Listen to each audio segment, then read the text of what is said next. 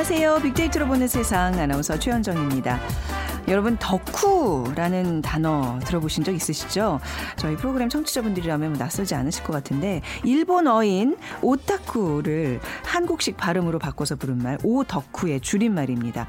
물론 이게 이제 되도록 우리 말로 순화해서 써야겠지만 워낙 많이 쓰이는 단어이기 때문에 의미만이라도 좀 짚어드리면요. 오타쿠는 1970년대 일본에서 등장한 신조어로 원래 집이라는 뜻이지만 집 안에만 틀어박혀서 취미 생활을 하는 사람을 얘기합니다. 그리고 그리고 어떤 분야에 몰두해서 마니아 이상의 열정적인 사람이라는 긍정적인 의미도 있고요. 그럼 한 가지 더 덕밍아웃 덕밍아웃이라고 들어보셨어요? 국립국어원이 2014년에 신호로 또 선정한 용어입니다. 자신이 어떤 분야에 깊이 빠져 있는 사람이라는 것을 밝히는 일, 덕밍아웃한다. 내가 이 분야의 덕후다 이렇게 밝히는 거죠. 자, 그러면 뭐 스덕후, 덴덕후 이런 단어도 파생되고 있는데 뭔지 아세요? 스덕후, 덴덕후. 북유럽 국가인 스웨덴, 덴마크의 문화에 심취한 사람들을 말하는데요. 이런 스덕후, 덴덕후가 요즘부터 부쩍 늘었다고 하는군요. 자, 2030 핫트렌드 시간에 북유럽이라는 키워드로 빅데이터 분석해 보겠습니다. 그리고 앞서서 세상의 모든 빅데이터 시간에는요. 인공지능을 활용한 유전체 분석 기술이라는 주제로 얘기 나눠보도록 하죠. 오늘 빅퀴즈입니다. 오늘 북유럽 얘기 나눠볼 텐데요. 스웨덴 태생의 발명가이자 화학자를 맞춰주시면 됩니다. 이 사람은 폭약 제조업에 종사하고 있던 아버지를 도와서 폭약의 개량에 몰두했고요. 1967년 드디어 고형 폭약을 완성하게 됐습니다. 그리고 어, 다이너마이트라는 이름을 붙이게 됐죠. 영국, 미국 등지에서 특허를 받게 되고 그는 세계적인 명성과 함께 막대한 재산을 얻게 됐습니다. 그리고 그 재산을 기부하고 상을 제정합니다. 1901년부터는 매년 인류의 복지에 공헌한 사람이나 단체에게 그의 이름을 딴 상이 수여되고 있습니다. 고 김대중 대통령께서도 이것 평화상을 수상하셨죠.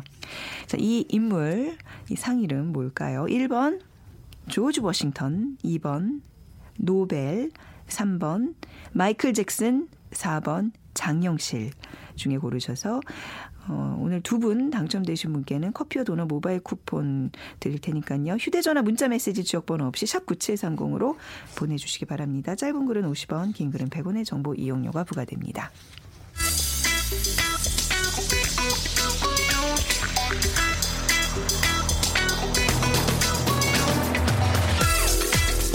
여러분이 궁금한 모든 이슈를 알아보는 세상의 모든 빅데이터.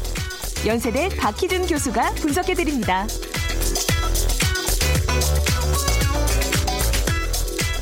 네, 연세대학교 산업공학과 박희준 교수 나오셨습니다. 안녕하세요. 네, 안녕하십니까. 저는 아직도 뭐 드라마나 이런 거 보면요. 예. 네, 이제 약간 일종의 우리가 막장 드라마라고 소위 얘기하는 뭐 누구의 아들인지 뭐 바로 머리카락 하나 탁 뜯어가 저기 저기 가서 취취해가지고 가 가지고 검사하면 네가 내 아들이 아니었구나 뭐 이런 이유에 그게 좀 예. 너무너무 신기하거든요. 어떻게 그 사람의 어떤 일부를 가지고 누구의 자녀고 뭐 이런 거에 다 이렇게 나오는지 근데 이게 점점 그 뭐 어떤 누구의 자녀 이런 것뿐만 아니라 유전 희귀 질환을 예측할 수 있는 시대까지 다가오고 있다는 예. 소식을 접하면서 와 우리가 정말 신세계에 살고 있구나. 예, 이제는 예. 뭐피 한 방울, 네. 머리카락 한 올이면은 암이나 네. 유전 회귀 질환을 미리 예측할 수 있는 시대가 다가오고 있는데요. 인공지능은 수만 수천 명의 유전체 빅데이터를 스스로 분석해서 알고리즘을 찾고 네. 또 질병과의 관련성을 직접 추론합니다. 이전에는 많은 데이터를 에, 이제 관련 전문가들이 접하고 그리고 그 접한 데이터로부터 어떤 논리를 만들어내서 그 논리를 컴퓨터에 집어넣으면 네. 그 컴퓨터가 주어진 데이터에 의해서 이제 에, 추론을 하는데 이제는 에, 방대한 양의 데이터만 음. 수집을 해서 어, 주면 에, 그러니까 빅데이터 관련된 기술을 활용해서 어, 이제 알고리즘을 찾아내고 또 네. 질병과의 관련성을 찾아내는 거죠. 네. 그래서 인공지능을 포함한 유전체 분석 기술은 지난 2000년 인간 게놈이 인간 게놈 지도가 완성된 이후 그것을 이제 기점으로 해서 의료, 제약 등 다양한 분야에 지금 활용이 되고 있는데요. 네. 여러분 아마 기억하실지 모르겠어요. 수년 전에 미국의 여배우 네. 안젤리나 졸리가 멀쩡한 가슴을 도려낸 까닭도 아, 유방암 돌연변이 유전자를 갖고 있다는 분석 결과 때문이었습니다. 그러니까 음. 실제로 어, 유방암을 앓은 것이 아니라 네. 유전체 분석을 해보니까 유방암 돌연변이 유전자를 가지고 있고 그래서 네. 유방암을 어, 앓게 될 확률이 높다라는 그런 분석 결과 때문에 결국 네. 이제 에, 가슴을 도려내게 된 것이죠. 네, 건강을 미리 막 다 예측할 수 있다는 그 자체가 참 신기한 세계 세상인데요. 그러니까 인간 왜 게놈 지도라 그러잖아요. 예. 그 지도가 이제 완성되고 시간이 꽤 흐른 거예요. 그렇죠. 그게 2000년에 이제 완성이 됐는데요. 네. 이 프로젝트 가 시작된 것은 1990년이었습니다. 미국과 영국의 주도로 시작을 했고요. 그 다음에 프랑스, 일본, 중국 등 여타 국가들이 참여를 했는데 한 30억 달러 정도의 예산이 소요가 됐고요. 1990년대 이 프로젝트가 시작되면서는 15년 계획으로 프로젝트를 시작했는데 네. 실제 예정보다 한 5년 정도 빠르게 그 전체적인 그림 드래프트가 나왔고요. 네. 그래서 여러분 기억하실지 모르겠는데 2000년 6월입니다. 에, 미국의 빌 클린턴 전 대통령과 토니 블레어 영국 전 수상이 이제 발표를 했었고요. 네. 에, 지속적인 그 외에도 작업이 진행되면서 2003년에 가서 비로소 완성된 그런 인간 게놈 지도가 이제 세상에 공개가 됐었는데 에, 여기에는 인간이 가진 모든 유전자 중에 99%의 서열이 99.99%의 정확도로 포함되어 있었었죠. 음. 그래서 프로젝트가 뭐 예상보다 일찍 끝날 수 있었던 이유는 일단 국제적인 협력 확대, 그다음에 생물학 기술의 발전, 컴퓨터 기술 발전 등을 꼽을 수 있지만 아무래도 직접적인 원인으로는 그 프로젝트가 그 진행되는 중에 에, 셀레라 지노믹스라는 그런 기업이 상업적으로 인간 게놈 프로젝트를 시행하고 있었어요. 그래서 약간은 이제 경쟁이 됐었죠. 경쟁이 되고 서로가 분석해낸 결과를 또 비교하고 서로 또 협력 관계에 이제 놓여지게 되면서 굉장히 좀그 생각했던 것보다는 음. 인간 게놈 지도가 좀 빨리 완성이 되어졌었죠. 근데 하나의 문제는 사실은 셀레라 지노믹스 같은 경우에는 이제 이것을 상업적으로 이용하려고 했기 때문에 에, 에, 그 기업에서 만들어낸 여러 가지 기업에서 분석해낸 결과들을 특허를 받으려고 했었어요. 음, 네. 근데 이제 사실 이 프로젝트가 진행되는 과정에 아까 앞서서 말씀드린 것처럼 이제 미국과 영국 주도로 어, 인간 게놈 주도 프로젝트가 시작됐는데 그 협업이 이루어졌기 때문에 네. 결국에는 그것은 이제 특허 신청을 하지 못하고요. 그 다음에 그 누구나 자유롭게 그 결과물을 사용할 수 있도록 그렇게 이제 원칙이 정해지면서 음, 네. 사실은 그 셀레라 지노믹스 같은 경우는 그것을 특허화하지 못했었죠. 음, 뭐 사실 공공의 영역으로 지금 다 이렇게 돌린 거잖아요. 예. 쉽게 얘기하면 네. 그래 지금 뭐 예. 누구나 그 네. 정보들을 활용해서 예, 네. 분석을 해낼 수 있습니다. 아 진짜 이게 뭐 한동안 게놈이냐 지놈이냐 어떻게 읽어야 되는지 뭐 얘기도 했었고 벌써 이제 2000년도였군요. 예. 게놈지도 얘기가 나왔던 게요. 예. 네. 그때 사실 이제 게놈의 네. 서열을 알아 알아냈는데 음. 뭐그 서열을 알아내는 것이 중요한 게 아니라 네. 에, 그 데이터를 또 해석해내는 그렇죠. 것이 굉장히 네. 중요한 것이거든요. 그래서 에, 지금 그 데이터를 해석해낸 그런 많은 기술들이 또 등장을 하고 있고 많은 논리들이 출현을 하면서 지금은 의학, 약학, 생물학 아주 각 분야에 에, 많은 발전을 이루어내고 있고요. 특히 이제 암이나 알츠하이머 병 같은 음. 유전자 연관 질환 치료에 큰 에, 도움이 되고 있습니다. 예를 들어서 어떤 연구자가 암에 대해서 조사하는 과정에서 특 특정 유전자가 연관되는 사실을 알았다면은 네. 이 유전자를 데이터베이스에서 조사해서 지금까지의 연구 상황이나 기능들을 이제 알 수 있게 되는 거죠. 그래서 뭐 더 나아가서는 다른 동물에 존재하는 유사한 유전자 기능이나 돌연변이 음. 가능성에 대한 정보들도 입수할 수 있고요. 그래서 뭐 이런저런 것들을 활용해서 네. 앞으로는 그 유전자 치료 의 길이 열릴 것으로 보입니다. 네, 이게 최근에 유전체 분석 기술이 좀 급속하게 발전하고 있다면서요? 예, 네. 국내에서도 이제 기업들이 생겨나고 있고요. 어, 국내 한 기업은 한 그 글로벌 시장에서 한 5위 정도 수준의 아. 규모와 어, 역량을 가지고 있는데 네, 국내 어떤 이런 유전체 분석 기술이 그래도 좀 세계적인 수준인가 보죠. 예, 상당 부분 지금 발전해 네. 있습니다. 그리고 현재 국내외 유전체 분석 기업들은 환자 정보를 가지는 이제 의료 정보 회사를 인수하는 노력도 많이 하고 있고 왜냐하면 네. 어, 이런 뭐 분석 기술을 가지고 있다 해도 일단은 그 방대한 데이터를 일단 다루고 그 속에서 무엇인가를 찾아내는 것이 중요하기 때문에 데이터 싸움이에요. 그래서 음. 최근에는 그런 데이터를 많이 가지고 있는 의료정보에서 인수하는 경우도 있고 또 많은 임상 실험 결과를 가지고 있는 에, 종합병원들 있죠. 대형 네. 병원들과 연구 협약을 체결하고 또 같이 연구를 진행하고 있는데 결국에는 이제 유전체 분석 서비스도 얼마만큼 정확도를 높이고 속도를 빨리 가져가고 범위를 확장시킬 수 있느냐의 문제이기 때문에 아무래도 이제 컴퓨팅 기술이 점점 발전을 하고 네. 우리가 이제 빅데이터 시간을 하고 있지만 빅데이터 기술이 점점 발전을 하게 되면 굉장히 네. 유의미한 우리 삶 속에서 굉장히 뭐 많은 그 삶의 질을 향상시킬 수 있는 그러한 기술들이 많이 등장할 것으로 보여집니다. 네. 그러니까 이런 유전체 분석 기술이 굉장히 중요한 게 그동안 우리가 이제 뭐, 뭐 암에 걸렸다 그러면 예. 그 의사들이 갖고 있는 그 쭉 많은 그 그동안 임상 실험을 통한 그 매뉴얼을 통해서 그 치료를 하는데 그러면 또 개인별로 이 사람은 이런 부작용이 나타나고 저 사람은 그렇죠. 뭐 적용이 잘 안 되고 이러면 또 다른 또 치료를 받고 근데 이제는 예. 그게 아니라 그냥 처음부터 개인별로 최적화된 치료를 할 수 있다는 얘기잖아요. 그러니까 저희 아버님 같은 경우에도 참 네. 암을 한 6년 정도 앓다가 아, 돌아가셨는데 그래서 네. 많은 치료들 을 했어요. 그 예, 치료를 예. 하는 과정에서도 특히 이제 아버님이 가지고 있는 여러 가지 이제 특성에 맞는 음. 그러한 치료제를 쓴다고 썼는데도 네. 결국엔 또 부작용이 굉장히 많더라고요. 그래서 음. 그런 부작용 때문에도 많이 고생을 하셨던 네. 제가 기억이 있는데 지금 말씀하신 것처럼 네.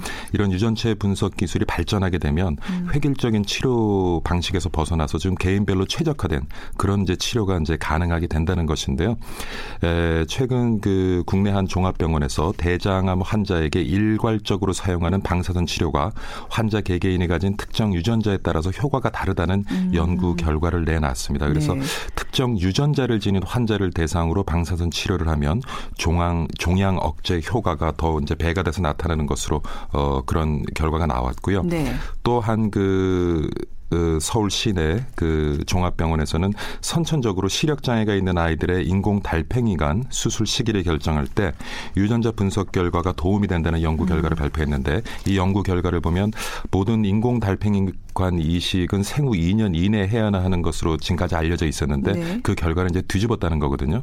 그래서 환자가 가진 변이 유전자에 따라서 수술 효과가 나타나는 시기가 다 다르다는 것을 이제 입증을 해냈다고 하는데 그래서 이제 앞서서 말씀드린 드린 것처럼 획일적인 치료 방식에서 이제 개인의 어떤 유전체 정보를 분석해내면 개인별로 최적화된 치료가 네. 가능하기 때문에 앞으로 이제 뭐 예방도 가능할 것이고요. 음. 환자 맞춤 예방 의학 시대가 본격적으로 열릴 것으로 보여지고 제가 이 시간에 한번 말씀을 드렸습니다만 2050년이 되면 뭐 인간 수명이 에, 무한 연장될 수도 있을 아, 것이다. 그 생각도 좋다. 하는 예 구글 네. 연구소 보고서도 어. 제가 한번 소개를 해드린 적이 있습니다만은 아마 앞으로 이 유전체 분석 기술이 더욱 발전하게 되고 환자 네. 맞춤 예방 의학 시대가 본격적으로 열리게 되면 아마 인간 수명은 우리가 네. 기대하는 것 이상으로 더 연장되지 않을까 생각을 해봅니다. 우리가 지금 기존에 갖고 있던 생로병사의 그 개념도 예. 확 달라진다는 얘기예요. 그러니까 이제 앞으로 신생아가 태어나면 이 아이는 몇 년간 살 수 있는 유전자를 갖고 있고 앞으로 어떤 질병들이 뭐 이제 발생할 수 있으니까 이런 이런 치료를 몇 세 때 하시오. 예. 뭐 그거를 이제 다 그 예, 예정대로 다 따르면 진짜 더 이상은 뭐 그렇죠. 예, 병 질환으로 사망할 뭐 일이 없는 거잖아요. 네. 지금은 신생아가 태어나면 네. 어, 뭐 어떤 네. 분들은 그 생일 생시를 넣어서 네. 어, 점을 보죠. 네, 그래서 네. 이 아기가 얼마만큼 오래 살고 얼마만큼 건강하고 어떤 질병을 뭐 그런 네. 어뭐 이게 음. 뭐 예. 기회를 예. 갖는 분도 있습니다만은 앞으로는 신생아 그 산전 음. 검사에도 유전체 분석 기술이 이제 다양하게 활용될 것으로 보이고요. 지금 같은 경우는 이제 양수 양수로 산모의 네. 양수로 기형 등 유전 질환을 검사를 하죠. 근데 앞으로는 신생아 산전 검사가 산모 혈액만으로도 가능해진다는 아, 거예요. 그래요? 그리고 그 아. 그 혈액만으로도 네. 아, 앞으로 어, 신생아가 어느 정도의 수명을 가질 수 있을 것이고 또 아이가 성장하는 그 과정에 있어서 네. 20년 후, 30년 후에 어떤 질병을 앓게 될 것인지도 음. 예측해낼 수 있다는 겁니다. 네. 참 그러니까 우리가 왜 사주를 네. 보고 철학관 가서 이 아이의 미래를 점치 이제 그것이 이제 그게 아니라 이제 예, 과학적으로 빅데이터 기술에 의해서 그것이 예측 가능하다는 아, 거죠. 아 재밌네요. 근데 예. 이런 얘기 쭉 듣다 보면 과연 진짜 무한대로 생명이 연장된다는 거 그리고 또 이게 사실 어, 어찌 보면 또 그 격차가 좀 분명히 있는 거잖아요. 좀 잘 사는 사람들 사람들과 못 사는 사람들 예. 간의 이 접근성도 이제 분명히 있을 테고 또 많은 우리에게 해결해야 될 과제를 주어 주는 주제기도 하네요. 네. 그렇죠. 이런 그 유전체 분석 기술을 활용할 수 있는 그런 서비스를 서비스 혜택을 받을 수 있는 사람과 받을 수 없는 사람의 어떤 건강이라든가 수명 격차가 뭐 더 음. 커지 지금 지적하신 것처럼 네. 더 커질 우려도 있고요.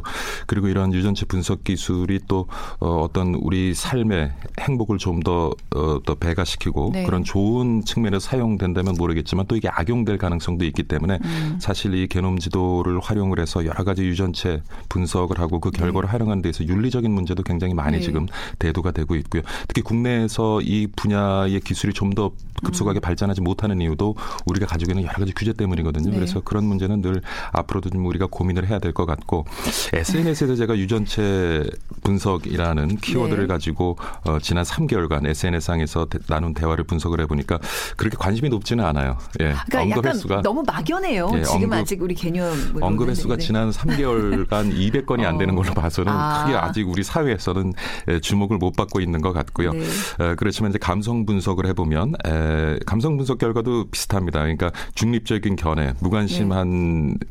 비중이 한 56%. 음. 그렇지만 32% 정도는 이 유전체 분석 기술에 많은 기대를 가지고 있고요. 그다음 12% 정도가 부정적인 견해를 가지고 있는데 네. 에, 연관 단어로 상위 순위에 위치해 있는 단어들을 살펴보면 기대, 예측, 음. 기업, 필요. 그래서 지금까지는 뭐 대체적으로는 우리 시장에서 유전체 분석 기술에 대해서 큰 관심을 가지고 있지는 않습니다만은 에, 일부 분들은 대단한 그 기대와 네. 또 유전체 분석 기술이 아마 본인의 어떤 그 질환을 앓고 있거나 또 가족 중에 질환을 앓고 있는 음. 분들에서는 유전체 기술이 좀 더 빨리 네, 발전을 해서 네, 네. 그분들의 치료에 좀 쓰이는 그런 바램을 가지고 있겠죠. 아마 그러한 의미에서 네. 이러한 단어들이 상위 순위에 위치해 있지 않나 생각해 봅니다. 인류의 어찌 보면 그냥 무한한 그 꿈이잖아요. 예. 전부터 있었던 불로장생의 그 꿈이 곧 실현될 것 같다는 생각이 드니까 좀 가슴 벅차기도 하면서 자 우리 아까 계속 얘기했듯이 좀 두렵고 예. 아 이게 좀 좋은 건지 나쁜 건지 좀 분간 좀 안 됩니다만 아무튼 이런 또 기술 발전에 또 따르는 또 많은 분들이 혜택받을 수 있는 그런 또 새로운 세상에 대한 기대도 분명히 저버릴 수 없을 것 같습니다. 자 오늘 인공지능 유전체 분석 기술에 관한 이야기 도 나눠봤습니다. 연세대학교 산업공학과 박 기준 교수였습니다. 감사합니다. 네 감사합니다.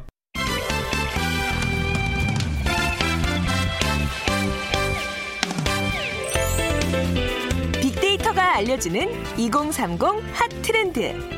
빅커뮤니케이션 전민기 팀장이 분석해드립니다.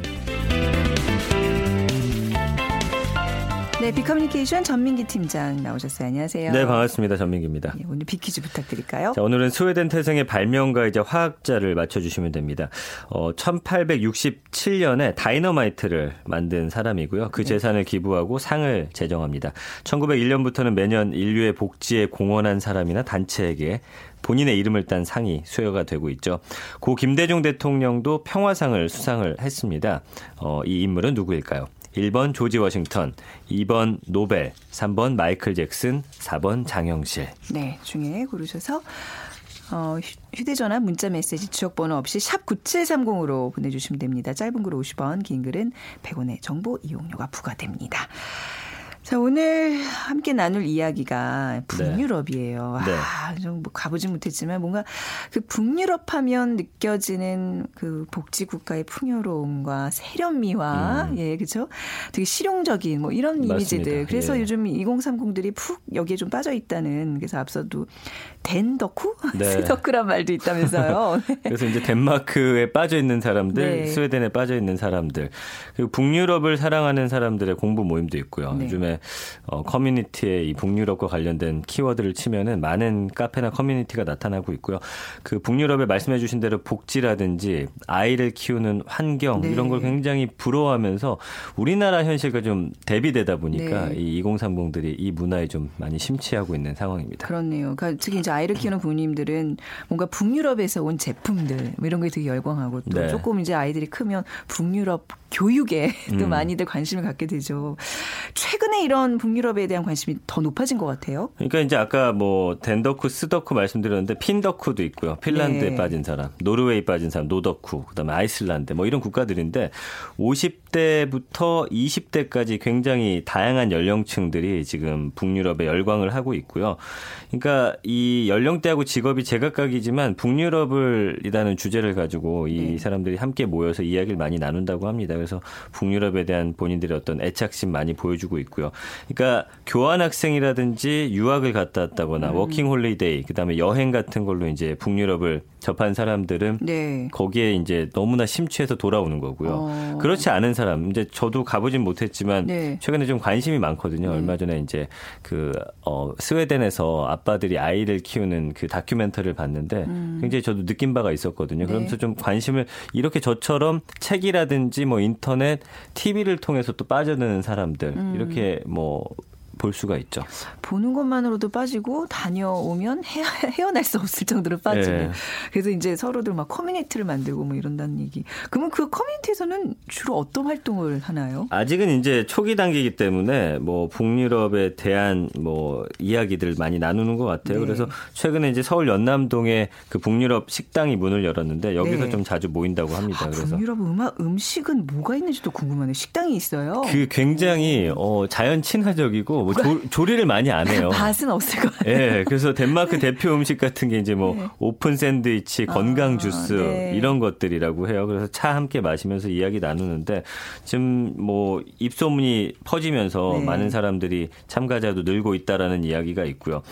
그러니까 지난번 모임에서는 예를 들면 뭐 이런 겁니다. 북유럽 여행 전문가를 한 사람 데려다 놓고서 네. 디자인을 주제로 북유럽을 제대로 즐길 수 있는 여행 꿀팁 뭐 이런 음. 것들. 그러니까 좀 접하기 쉬운 것들부터 이제 시작이 되는데 어 이렇게 입문을 하고서 그 이후에는 뭐 문화라든지 역사 이런 것까지 네. 공부하는 사람들도 생긴다고 하니까 일단은 어 입문하는 사람들을 위해서 북유럽을 좀 소개하고 음. 뭐 이런 형식의 지금 어 모임들이 많이 열리고 있다고 합니다. 네. 이 북유럽에 대해서 좀 처음에 어떻게 관심을 갖게 되는 건가요? 그러니까 저도 이제 처음 북유럽 을 알게 된게 그 네. 그 광명 가면은 가구점이 있어요.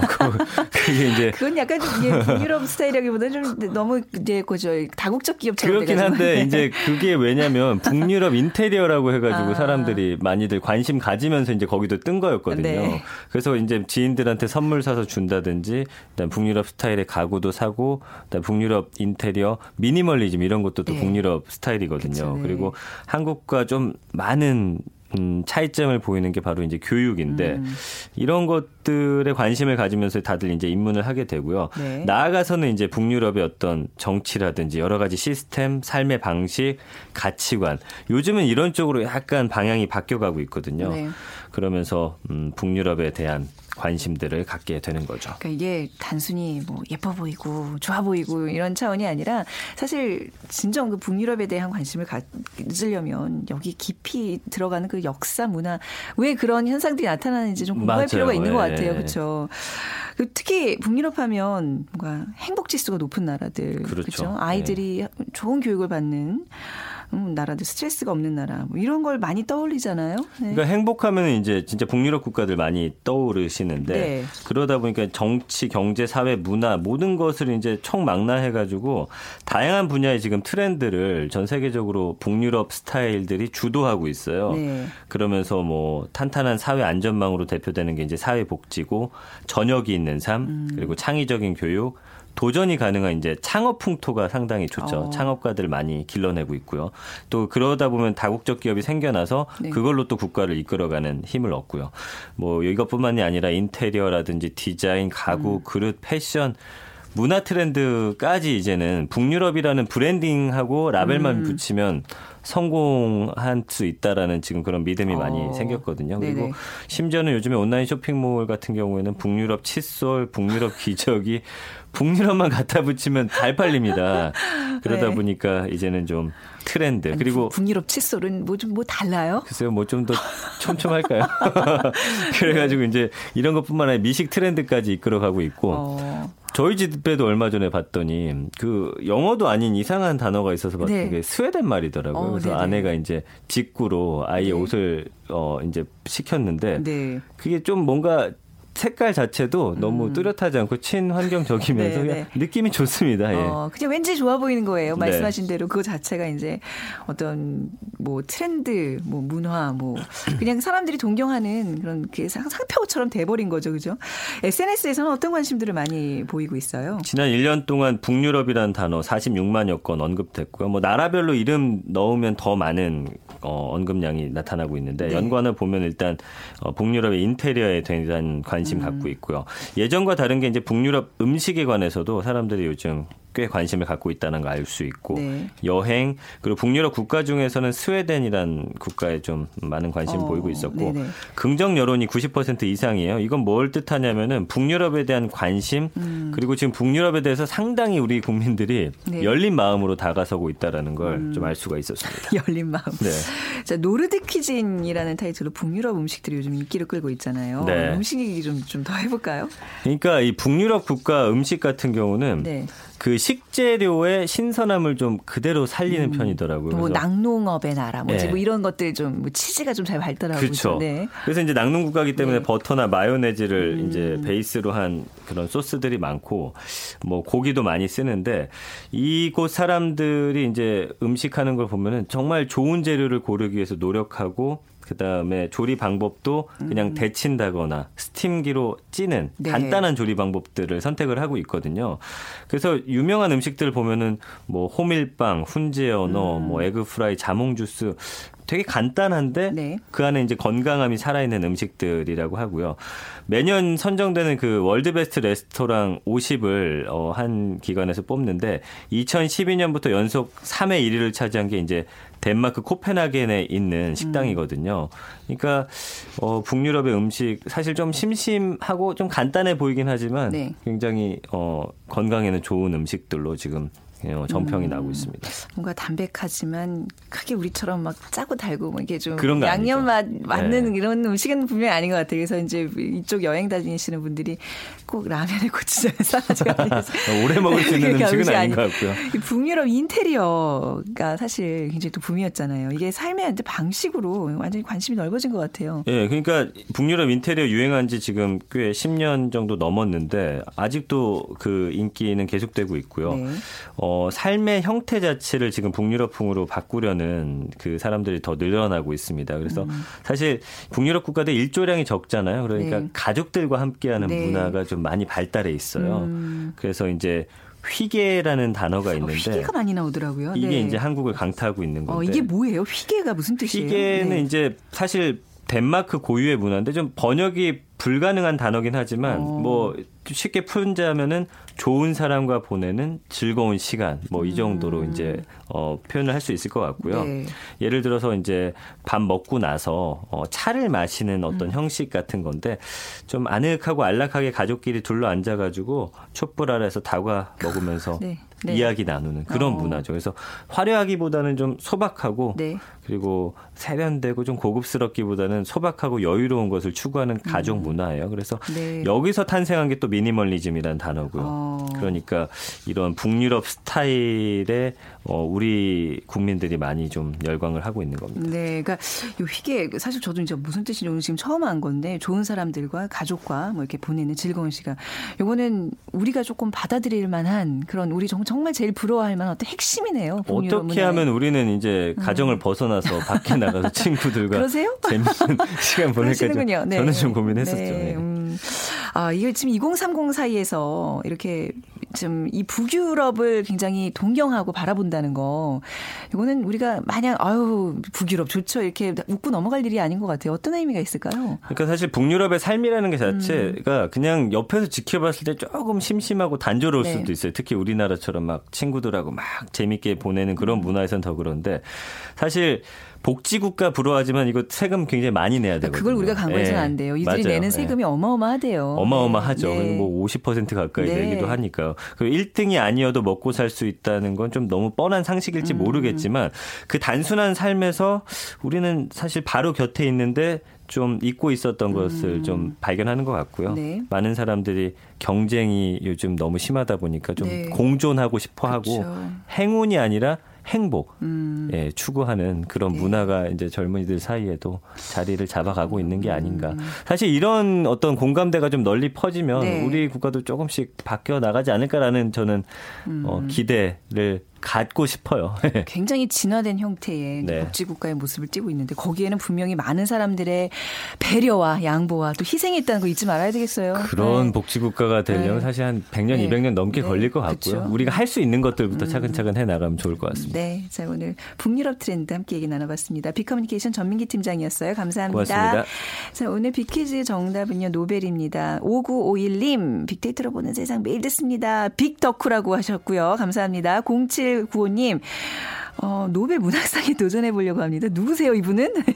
두 분께 커피와 도넛 모바일 쿠폰 드리도록 하겠습니다. 빅데이터로 보는 세상 오늘 순서 마무리하죠. 지금까지 아나운서 최현정이었습니다. 감사합니다.